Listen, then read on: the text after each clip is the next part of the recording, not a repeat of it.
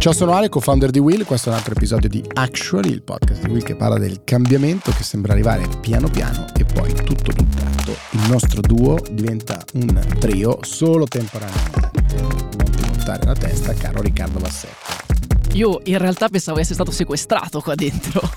te- All'improvviso ti abbiamo chiuso una porta alle spalle, sì, Ricky. Le temperature sono, sono, quelle, il bugigattolo da 4 metri quadri nel quale registriamo sicuramente non era pensato per eh, ospitare tutti quanti noi insieme, ma la teniamo breve questa intro perché poi c'è una mia ehm, chiacchierata davvero interessante, devo dire, con eh, Massimiliano Garri eh, di Terda, che è anche eh, lo sponsor che ha reso possibile questa puntata puntata di Actually, eh, ma prima la cosa è in, interessante che ognuno di noi ha una piccola storia da raccontare prima della, della, big story di oggi, tutta per portare acqua al proprio mulino. Io al mio passato, come dire, eh, di vicinanza alle istituzioni e con il cuore pieno, devo dire, di felicità, posso annunciare che l'altra volta io e Riccardo abbiamo gigioneggiato parlando delle privacy policy, anzi privacy mm, terms di eh, TikTok e eh, Ricky ha invocato la, dire, la qualità eh, di, ehm, dell'avvocato Guido Scorza, membro del eh, board del garante della privacy, ebbene è arrivata la telefonata dell'avvocato Scorza che dice felice di partecipare a una chiacchierata con voi e quindi bellissimo, avremo Guido con noi eh, a, a, breve, registriamo la, la puntata, quindi sono felicissimo, veramente euforico direbbe qualcuno. Riccardo Bassetto invece non dice veramente euforico, lui dice folle, ma soprattutto dice che eh, una serie di tweet che mi ha fatto vedere, che ci ha fatto vedere prima di cui c'è la puntata è Internet History in the Making, ha detto. Allora, prima mi faccio spiegare che cosa vuol dire questa espressione e poi raccontaci un po' questo eh, thread veramente divertente. Allora, Twitter voi ne parlate continuamente, cioè da, da quando Elon Musk ha preso in mano è diventato un, un social media folle, davvero. Eh, Marques Brownlee dice continuiamo a parlare su Twitter di quanto Twitter faccia, abbia dei problemi, ma in realtà lo stiamo continuando appunto a fare, a fare su Twitter. Questa settimana thread incredibile, Halli, un, uh, un, designer di Twitter, che in realtà è stato a capo di un'azienda che poi era stata acquisita da Twitter, scrive un, un tweet normalissimo dicendo nove giorni fa io sono, ho cercato di accedere al mio computer, non mi è stato uh, possibile accedere, a quanto pare ho scoperto di essere stato licenziato, ma HR uh, eh, non, mi, non mi sta dando effettivamente la notizia che io sono stato licenziato, quindi sono in questo limbo, che cosa devo fare? Elon Musk interviene e gli dice ma scusa tu su cosa lavoravi? E in realtà, preso alla sprovvista, Halli gli risponde: In realtà ho bisogno eh, di, un, di, un, ok da parte dei legali per rispondere a questa domanda, perché il lavoro che facevo era coperto da confidenzialità. E Elon Musk, così un po' con un tono strafottente gli dice sì sì, it's approved, go ahead. E quindi Halli gli spiega effettivamente sui diversi task che, su cui stava lavorando e Elon Musk in realtà uh, li legge, non è per niente uh, impressionato da, da, quello che faceva questo, questo, designer per lui e gli dice inviami delle foto di quello che facevi oppure non credo sia mai successo. E, e poi spiegami in dettaglio che cosa avresti davvero fatto di così rivoluzionario per la nostra piattaforma. Chiude infine con la citazione di un film nel quale due capi chiedono al proprio eh, dipendente scusi ma lei effettivamente come definirebbe il lavoro che faceva qui con noi? Credo che sia l'emblema di tutto quello che sta succedendo in questi mesi su Twitter. Elon Musk che è ubriaco di potere, eh, la piattaforma che è diventato un luogo nel quale lui ha a che fare con, con i propri, interagisce con i propri dipendenti e di fatto li licenzia in diretta in un thread di, uh, di, di Twitter. Questa settimana ha preso in giro un articolo della, della BBC, testata inglese, che invece diciamo, rivelava come la sicurezza di Twitter non fosse uh, buona come si pensava. Credo sia veramente Internet History. Credo che questo rappresenti esattamente quello che sta succedendo in questo momento. Io non nominerò in questa puntata il titolare delle aziende Tesla e Twitter, quindi grazie Riccardo Bassetto per questo servizio pubblico che eh, stai prestando ai nostri ascoltatori e nostre ascoltatrici. Porterò prima della uh, um, Big Story di oggi solo l'attenzione su un'altra mia grande passione, nostra passione comune, che è Bruxelles, quella meravigliosa bolla, talvolta fumosa di cose, retroscena e quant'altro, talvolta invece davvero determinante per il nostro futuro. Ne abbiamo parlato tanto da queste parti, sappiamo che siamo alle battute finali del provvedimento che dovrebbe eh, sancire il divieto definitivo di produzione di eh, macchine diesel eh, e a benzina eh, entro il 2035 all'interno dell'Unione Europea stiamo parlando di un provvedimento epocale che effettivamente, se ci pensate, negli ultimi anni è passato quasi, diciamo, sotto traccia, se pensate, no? La, la, la, l'impatto devastante che ha, soprattutto, che potrebbe avere su alcune economie una in particolare, quella, eh, la, la, terra natia di Rudolf Diesel, eh, quindi la, la, la, cara e vecchia Germania, poi sicuramente e di Riccardo Haupt. E di Riccardo Haupt, Riccardo Haupt italiano dove poi ne facciano tanti pezzi per quelle macchine. Cosa è successo eh, in questi giorni? che eh, la terra della Das Auto eh, si è messa poi attraverso il buon Christian Linner, che è il ministro dell'economia eh, tedesco, ha spinto il governo per togliere all'ultimo l'approvazione per quello che doveva essere un'ultima votazione formale. Il Parlamento europeo ha già votato, il Consiglio si è già espresso e quant'altro. C'è un ultimo passaggio formale eh, su cui all'improvviso la Germania sembrerebbe tirarsi indietro questo creerebbe un precedente anche a livello di, eh, di, di, di istituzioni europee abbastanza forte, cioè se si è trovato un agreement politico molto forte e netto su questi temi. Che cosa è successo nel mentre? Sono state eh, le elezioni a Berlino, la FDP, che è il partito di, di Linner, è andata, andata, andata molto male. Eh, partito liberale, partito pro business, deve battere un colpo e dice fermiamo, fermiamo fin quando, fin quando la Commissione europea non troverà una soluzione di compromesso. Quale sarebbe questa soluzione di compromesso? Il ban agli i, cioè sarebbero ammessi i cosiddetti e-fuel, quindi i, i, cosiddetti carburanti green e quant'altro, però ancora di carburanti stiamo parlando, quindi ancora di motore, di motore a scoppio questo per molti è considerato una cosa assolutamente inaccettabile perché farebbe in qualche modo, rischierebbe di far venire meno il vero effetto del ban. Fatto sta che loro spingono in questa direzione, ancora una volta appellandosi a cosa? Alla, alla, famosa e da noi citata più riprese neutralità tecnologica. Quello che dice lui e che ha ribadito in un'intervista all'Inner è non sarà un regolatore a stabilire qual è la soluzione migliore per questi problemi, saranno invece, come sempre stato, consumatori e produttori e spinte di mercato da una parte e dall'altra. Questa è la posizione, eh, diciamo, molto Mm, così sul, sul, filo rosso eh, dei eh, liberali tedeschi che potrebbero, potrebbero, adesso tra l'altro venire seguiti anche da altri governi. Questo è il rischio. Tu mi fai ridere caro Riccardo mi fai ridere perché tu sei interventista vuoi lo stato interventista quando c'è Guido Brera e, e allora tiri fuori le scuole insomma, economiche. ma insomma e poi, e poi improvvisamente ti allinei alla, alla madrepatria e dici no, ma come saranno produttori? Forse un po' lo Stato deve intervenire eh, anche per andare a limitare quelle che sono esternalità negative di quello che fareste voi ricchi capitalisti. Devo dire che, come abbiamo già però detto anche qua su, su Actually, più che passato in sordina, questo dibattito è un po' passato eh, o è stato trattato in modo pregiudiziale in un certo senso, no? Cioè, se vuoi salvare il mondo c'è solo un lato da acquistare e poche deviazioni dalla dottrina, in un certo senso.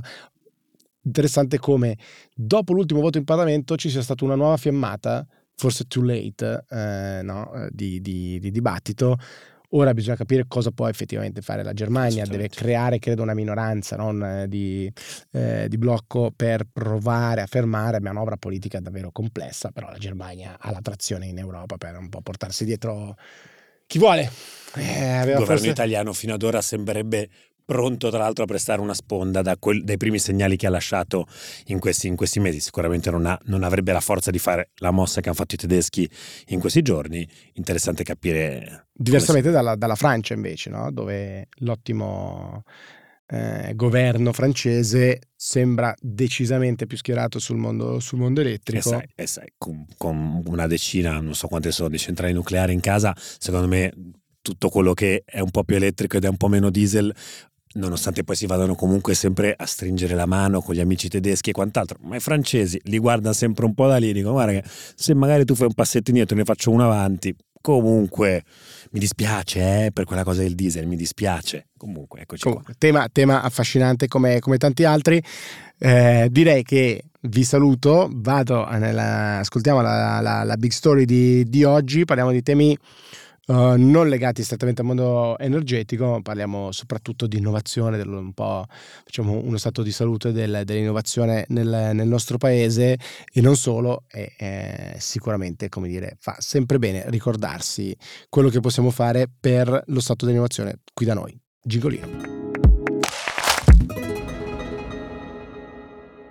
Ok, eccoci nella big story di oggi. Con noi in questa puntata abbiamo Massimiliano Garri, che è il direttore Innovation and Market Solutions di Terna. Ciao Massimiliano. Ciao Alessandro, buongiorno a te. Beh, anzitutto possiamo dire è, è un ritorno il tuo in realtà, perché tu eri già stato su Actually poco più di un anno fa, sostanzialmente, a um, gennaio dell'anno scorso. Avevamo parlato all'epoca di crisi energetica che sarebbe arrivata da lì a poco. Eh sì. Diciamo, non abbiamo poteri di preveggenza, ma sicuramente abbiamo anticipato quello che poi è successo nel corso di tutto il 2022 che abbiamo visto svilupparsi ampiamente. Quello di trovare nuovi metodi e innovare lato tecnologico è uno dei fattori chiave che abbiamo a disposizione per combattere il cambiamento climatico sicuramente e leggevo di recente uno spunto che dava uh, Bill Gates in una delle sue newsletter partendo proprio dal tema della trasmissione dell'energia sulla necessità di fare un upgrade delle reti elettriche delle infrastrutture degli Stati Uniti che è esattamente quello che poi fa anche Terna in Italia. Ci vuoi raccontare qual è lo stato dell'arte su questo tema per capire a che punto siamo oggi nel nostro paese? Domanda complicata, cerco di essere però breve e spero di dare qualche, qualche input eh, dire, utile. Eh, allora, transizione energetica poi alla fine, banalizzandola all'estremo, significa ridurre la quantità di gas climalteranti che vengono immessi in atmosfera. Una delle grandi cause di emissione di questi gas comunque viene con la CO2 che viene anche dalle attività di combustione. Noi la combustione la usiamo per produrre tanta, tanta energia. Perché? Perché il mondo è un mondo oggi che è, eh, come dire, eh, energy greeding. Tutto quello che facciamo ha necessità di energia, tutto quello che vogliamo sviluppare ha bisogno di energia. Più andiamo avanti, più abbiamo bisogno di energia. La stessa digitalizzazione, che è comunque una delle leve di miglioramento, però dall'altra parte ha bisogno di ingenti investimenti in data center, nel cloud, nelle tecnologie appunto di abitazione, in, te- in connettività, in reti di telecomunicazioni. Tutto questo poi aumenta sempre di più però il consumo anche di energia. Quindi bisogna trovare qualcosa che si infila in questo, dire, in questo percorso, che si innesta in questo percorso e invece di renderlo a somma positiva lo rende a somma negativa, cioè invece di aggiungere e basta, è vero che aggiungiamo, ma con nuovi strumenti riduciamo il risultato di quello che aggiungiamo, perché altrimenti noi alla famosa carbon neutrality in realtà non ci arriveremo mai. Perché, eh, citando Bill Gates che tu hai ricordato, eh, perché è così importante la grid? Perché la grid è un po' il fattore di connessione, è il sistema nervoso che mettendo tutti gli attori allo stesso tavolo può permettere di rendere il più efficiente possibile l'equilibrio complessivo. Un esempio che faccio spessissimo è per far capire la complessità dei sistemi elettrici, e in questo caso della grid, dico sempre che noi siamo passati da una, una rete, tra virgolette, banale, che aveva eh, più o meno 800 centrali di generazione, poco meno di un migliaio di centrali di generazione, quasi tutte in Nord Italia, grandi cavi che andavano dal Nord Italia al Centro Italia, dal Centro Italia al Sud Italia, e là finiva. La trasmissione era così. Oggi in realtà con le rinnovabili, gli impianti fotovoltaici e eolici che per ovvi motivi semplicemente meteorologici sono invece, meteorologici, scusa, sono invece più spostati verso il mezzogiorno, ha cominciato a invertire completamente questo approccio. E non solo, oggi invece di essere 800 sono più di un milione i punti che generano elettricità e la inseriscono nella rete e sarà sempre di più così, vedi le comunità energetiche, vedi lo sviluppo, anche se non direttamente connesse con Terna, ma intendo il sistema elettrico diventerà sempre più complesso. E allora a questo punto hai due scelte, o continui quel circolo vizioso che dicevamo prima, e quindi a fronte di un euro di necessità da una parte metti 10 euro di investimenti fisici, diciamo così, oppure crei un sistema che grazie alla, alla tecnologia, alla digitalizzazione, fa una specie di leva E quindi io in realtà riesco a migliorare il mio sistema investendo ovviamente sempre in infrastrutture, quelle ci mancherebbe altro, come citavi tu proprio nell'articolo, sono essenziali, ma applicando la tecnologia alle infrastrutture le rendo nettamente più efficaci e più efficienti. Su questo Terna già l'anno scorso ha fatto tantissimi investimenti e stiamo continuando. Potrei citarti il tema, per esempio, dell'IoT. Monitorare la rete in tempo reale significa avere la possibilità di eh, agire e impegnarsi nella gestione della rete nella maniera sempre più efficace possibile per l'efficienza complessiva del sistema. Potrei citarti l'utilizzo di eh, droni e eh, robot per quanto riguarda l'attività di manutenzione, riducendo così le necessità di, come dire, eh, messa fuori servizio di un asset e facendo in modo che quindi ci sia sempre più disponibilità della rete per far passare sempre più energia. Eh, pensare a sistemi intelligenti per gestire la convergenza delle energie rinnovabili e quindi agevolare e permettere che invece di connettersi in 10 si possano connettere in 12, in 15. Tutto questo è lo sforzo che si cerca di fare anche con la tecnologia per arrivare a creare un sistema sempre più eh, aperto, sempre più eh, vicino a quelli che sono i risultati di efficienza ed efficacia che vogliamo e dall'altra parte contribuire, secondo me, in maniera assolutamente essenziale a rendere l'equilibrio complessivo del sistema un gioco a somma negativa e non positiva. Quindi spendiamo, ma perché poi alla fine il risultato non è aumentare il consumo e basta, ma in realtà aumentare il consumo riducendo poi però l'equilibrio complessivo rispetto al tema della, della carbon neutrality.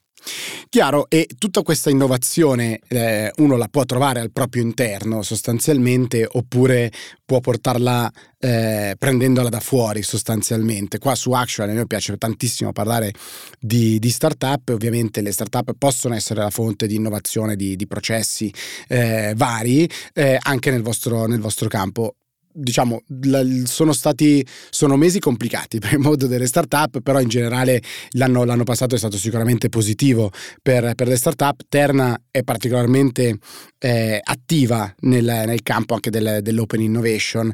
Uh, che cosa vuol dire, ad esempio, per, per una start-up avere magari so, una progettualità, una serie di iniziative con, con Terna e qual è il vostro rapporto appunto nella diciamo, ricerca di percorsi innovativi da, da fuori? Noi abbiamo cominciato prima di tutto a essere il più possibile vicini e far capire che Terna può essere un partner eh, nel senso che il mondo delle start-up ha un approccio, un contenuto, una velocità e una necessità che molto spesso con le grandi corporate possono avere dei problemi relazionali, non di contenuto, proprio di gestione dell'iter tra la corporate e le start-up. E quindi per questo, ad esempio, abbiamo messo a posto quello che era un albo dedicato al mondo delle start-up per il profilo della parte procurement degli acquisti, questo perché se io pretendo da una startup le stesse caratteristiche della grande azienda che deve lavorare per Terna sulla rete, è ovvio che non troverò mai nessuna startup che è, è compliance con quei requisiti. E quindi abbiamo cercato così di rendere più facile interagire anche formalmente, perché poi Terna ovviamente ha degli obblighi e delle necessità che deve assolutamente mantenere, quindi però rendere il tutto più agevole. Dall'altra parte eh, noi abbiamo più o meno, mm, ci siamo interfacciati più o meno con 500 startup e PMA innovative secondo definizione, diciamo così, tassonomia italiana eh, e su questo devo dire siamo riusciti a sviluppare tutta una serie di progettualità che hanno poi mh, tre obiettivi fondamentali. Da un lato c'è il miglioramento e quindi prendere soluzioni nuove che possano migliorare il modo con cui noi lavoriamo e questo ad esempio abbiamo introdotto eh, il virtual training con la realtà aumentata, per, anzi con la realtà virtuale, chiedo scusa, per insegnare cosa significa l'arrampicata sul traliccio in piena sicurezza con un sistema di 3D modeling, con dei rilievi in fotogrammetria di tutte le nostre infrastrutture, anche addirittura della suola delle scarpe per dare la massima fedeltà a quello che veniva rappresentato poi al, all'operatore che doveva cimentarsi L'abbiamo provato tutti e devo dire che stare a 30 metri su una mensola, che sarebbe la parte orizzontale del traliccio, a sbalzo appesi a una scaletta da una bella, da una bella botta di adrenalina, anche se in realtà virtuale. Eh, ma stiamo costruendo altre attività, quelle un po' più complicate. Quella era la salita, adesso ci stiamo aggiungendo anche le operazioni che vengono fatte in cima al traliccio, e quindi ad esempio la sostituzione di una catena di isolatori piuttosto che una manutenzione, piuttosto che tutto questo dà un grande vantaggio poi quando si arriva direttamente sul campo. Ma stiamo lavorando ad esempio nella, nel metaverso, nella realtà aumentata. Per cui cosa significa usare il metaverso nelle attività di ufficio? Cosa significa fare mixed reality, ad esempio, nelle attività di controllo della safety sui cantieri? Certo. Per cui le nostre persone da remoto possono fare dei sopralluoghi in sicurezza in cantiere per verificare che tutte le misure siano corrette. Ecco, questo oggi si riesce a fare perché cominciamo a fare questo tipo di eh, sperimentazioni con con appunto le startup. Uh, abbiamo utilizzato una startup che questo mi piace citarle entrambe, una si chiama Messaginius che ci ha permesso di rendere moderno un processo che invece aveva bisogno ancora dei fonogrammi. Processo particolarmente complicato che, ha, che è, quel, è quel momento in cui una linea elettrica viene spenta per permettere a qualcuno di poterci lavorare sopra, una stazione elettrica viene spenta per poter permettere a qualcuno di lavorarci sopra è un processo ovviamente delicato e prima veniva gestita con i fotogrammi. Oggi abbiamo reso questa attività immediata e digitalizzata grazie a Messaggino. Io sono sempre, sono sempre affascinato da, da, come arrivi l'idea a qualcuno di buttarsi in questo specifico momento, no? deve essere sicuramente una, una grandissima competenza. In questo, ma su questi ambiti qua, Alessandro, in questi ambiti qua bisogna guardare all'obiettivo. Certo. Eh, l'innovazione non è fine a se stessa, l'innovazione ha degli obiettivi. Per noi in questo ambito qua l'obiettivo è migliorare il lavoro e le performance delle nostre persone. Se riusciamo a farlo otteniamo poi il risultato complessivo per l'azienda. Certo. Faccio lavorare le mie persone meglio? Sicuramente miglioreranno i risultati. Faccio lavorare le mie persone in maniera più sicura? Sicuramente migliorerò i risultati. Permetto a tutti di partecipare di più alla vita aziendale? Un altro esempio è Pedius per la gestione delle comunicazioni per chi ha problemi eh, uditivi e può in realtà interagire tramite uno speech to text e text to speech. Quindi tutte queste cose qua poi alla fine hanno un unico obiettivo, usare la digital transformation e l'innovazione per portare il più possibile la capacità di esprimere il proprio talento a tutti. Un altro tema a cui tengo molto è che la digital transformation e l'innovazione hanno l'obbligo di essere molto sostenibili perché non devono creare barriere. Se costruisco un'app che la può usare solamente uno che non ha nessun tipo di problema uditivo, visivo, eccetera, io in realtà sto creando una barriera. Certo. E quindi io devo riuscire a lavorare invece in questi termini. Quindi il mondo delle startup si articola su questo. Piccolissima parentesi finale, ovviamente c'è un pezzetto in più, nel senso questa è la stragrande maggioranza, però noi poi vogliamo investire sulle cose di frontiera e quindi la parte diciamo disruptive dell'innovazione e per cui stiamo guardando al quantum computing, stiamo guardando appunto al metaverso ma nell'ottica di eh, rendere ancora di più autonomo e supportato però il lavoro in queste realtà virtuali, eh, l'intelligenza artificiale. Eh, io mi immagino che in un futuro, non so quanto remoto, in realtà ci siano uh, attività che vengono eseguite da remoto grazie alla realtà aumentata, grazie al metaverso e intelligenze artificiali che supportano la decisione del day by day nelle nostre sale operative. Un una, una, cosa tipo Eterna, risolvimi il problema X e lui ti fa la proposta eh, di come gestire quel momento specifico. Ecco, queste sono cose che ovviamente non arrivano domani mattina, ma che noi abbiamo il dovere di guardare perché se no non faremo appunto innovazione.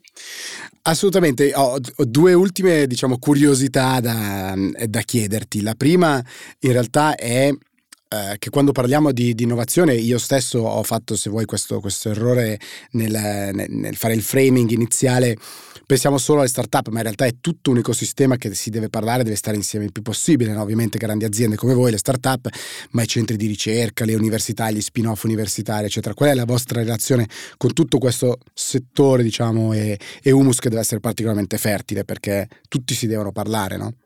Come sai, noi abbiamo lanciato l'anno scorso un veicolo dedicato che si chiama Terna Forward, che è un veicolo di corporate venture capital. E lo dico perché in realtà Terna Forward, l'approccio che ti ho raccontato prima, la parte di corporate entrepreneurship, quindi il fatto che noi proviamo a creare startup prendendo i talenti da dentro l'azienda, le idee da dentro l'azienda, tutto questo in realtà sono varie sfaccettature di comunque in realtà un obiettivo unico noi vogliamo interagire con le start-up, vogliamo farle crescere, vogliamo portarle avanti perché se cresce il settore elettrico per noi è comunque un beneficio e quindi il corporate venture capital che non guarda solo tra virgolette egoisticamente al needs di Terna ma guarda al settore energia in senso più ampio. Perché? Perché se aumenta la capacità di gestire eh, lo storage, aumenta la capacità di risorse di flessibilità, aumenta la capacità di gestire le, le comunità elettriche, aumenta la capacità di gestire la mobilità elettrica, anche se non direttamente legate a Terna, però comunque il settore, il settore energia migliora e quindi Terna riesce a fare un, un, un lavoro migliore. Internamente perché? Perché in realtà la faccia dei problemi del day by day alla faccia delle nostre persone operative sono quelli che tutti i giorni devono gestire e trovare soluzioni e là dobbiamo dargli una mano concreta. Quindi la capacità per loro di mettersi in gioco e di dire io ho questo problema, ho una soluzione, fatemela fare, con un processo ovviamente fatto, articolato e fatto bene. è un altro dei punti importanti che trova sempre un grande coinvolgimento e devo dire una delle cose che mi appassiona moltissimo del mio lavoro. L'altro aspetto è come interagiamo col territorio rispetto a quelle che sono le realtà di innovazione non a caso anche qua stiamo facendo un revamping importante di quelli che sono gli hub di innovazione che terna sul territorio e che dovranno diventare e diventeranno proprio delle aree di aggregazione sul territorio, per il territorio delle realtà innovative. E quindi anche questo, come vedi, è un po' tutto un puzzle che io spero si unirà tutto insieme perché speriamo di poter determinare non solo grazie alle infrastrutture, ma anche grazie all'innovazione alle idee il futuro del settore dell'energia in Italia. Esatto, e proprio su questo volevo, volevo chiudere con un'ultima domanda. Tu sei, ti occupi di innovazione da diverso tempo, da tanti anni l'hai fatto eh, in, in, grandissime aziende, in Accenture, in Deloitte, eccetera. Adesso sei interna da, da qualche anno e dal tuo punto di vista, diciamo, qual è lo stato di salute, se vuoi, dell'ecosistema dell'innovazione in Italia? Ma io direi che è, è, ottimo. Per la prima volta abbiamo superato l'anno scorso, se ricordo bene, 2 miliardi di euro di finanziamenti alle sì. start-up e alle PA innovative, il che è una buona notizia. È sufficiente? Secondo me no. Eh, dobbiamo fare ancora di più, ma tante attività sono, sono diciamo, avviate, barre in avvio e quindi credo che possa solo migliorare. Dall'altra parte, forse il periodo che stiamo vivendo deve far capire due cose. Da un lato a chi pensa di tirare troppo il freno, che se non si fa innovazione si muore e quindi quando a volte mi è, mi, è, mi è, stato chiesto ma in un periodo di crisi come si fa a fare innovazione, eh, lo si fa perché sennò si muore. Non è che c'è un'alternativa. Oggi nel mondo di oggi o fai innovazione o tra un po' sei fuori dal mercato. Ci sono realtà che sono più suscettibili a questo, realtà che sono meno suscettibili a questo, ma questa è la strada. Dall'altra parte però si diventa sempre più maniacalmente ossessionati dal risultato ed è per questo che è importante distinguere tra il progetto di innovazione che deve scaricare a terra perché è una soluzione a un qualcosa che io devo risolvere oggi, nel giro di settimane, mesi, altra cosa è l'innovazione di tipo un po' appunto come dicevo disruptive, dove io sono sicuro che il quantum computing cambierà la vita, il metaverso cambierà la vita che abbiamo oggi, ma di sicuro non me lo metto negli obiettivi del primo semestre dell'anno perché invece ho bisogno di maturare, così come alcune cose di deep tech o gli dai anni per maturare o altrimenti inutile fare fretta. Quindi è un po' un giano bifronte, da un lato guardare al breve trovando soluzioni nuove, dall'altro guardare al, al medio-lungo, diciamo così, per evitare che ti arrivi addosso uno tsunami che non hai previsto e che invece poi devi essere in grado di gestire. Sì, io credo che anche le, le difficoltà, diciamo se vuoi, no, le nuvole un po' eh, macroeconomiche porteranno qualche dubbio in più forse sull'innovazione. Quello che hai detto tu è, è, verissimo ed è bellissimo, cioè che se non innovi alla fin fine eh, muori e il bisogno vero è quello di rimanere sul mercato tra n, n anni e quell'innovazione diventa necessaria, quindi non è un lusso che uno si può chiedere la domanda del innovare sì oppure, oppure no, è, tocca, tocca, farlo. Certo che forse mette a screening migliore anche qualche, qualche progetto e quindi probabilmente diciamo, l'innovazione in generale ne, ne può guadagnare dai, da, da, questo screening ulteriore. Assolutamente d'accordo. Più c'è qualità, più guadagna l'ecosistema, non, non ne perde. Assolutamente. Massimiliano, grazie mille come al solito, chiacchierate super interessanti, grazie per il tuo tempo, grazie a Terno ovviamente per aver supportato la realizzazione di questa, di questa puntata. Direi di non farne un appuntamento annuale, ma vediamoci più spesso, data la qualità delle chiacchierate. Va bene, ti ringrazio Alessandro, grazie mille a voi e a presto. Grazie a te, ciao a tutti. Ciao a tutti.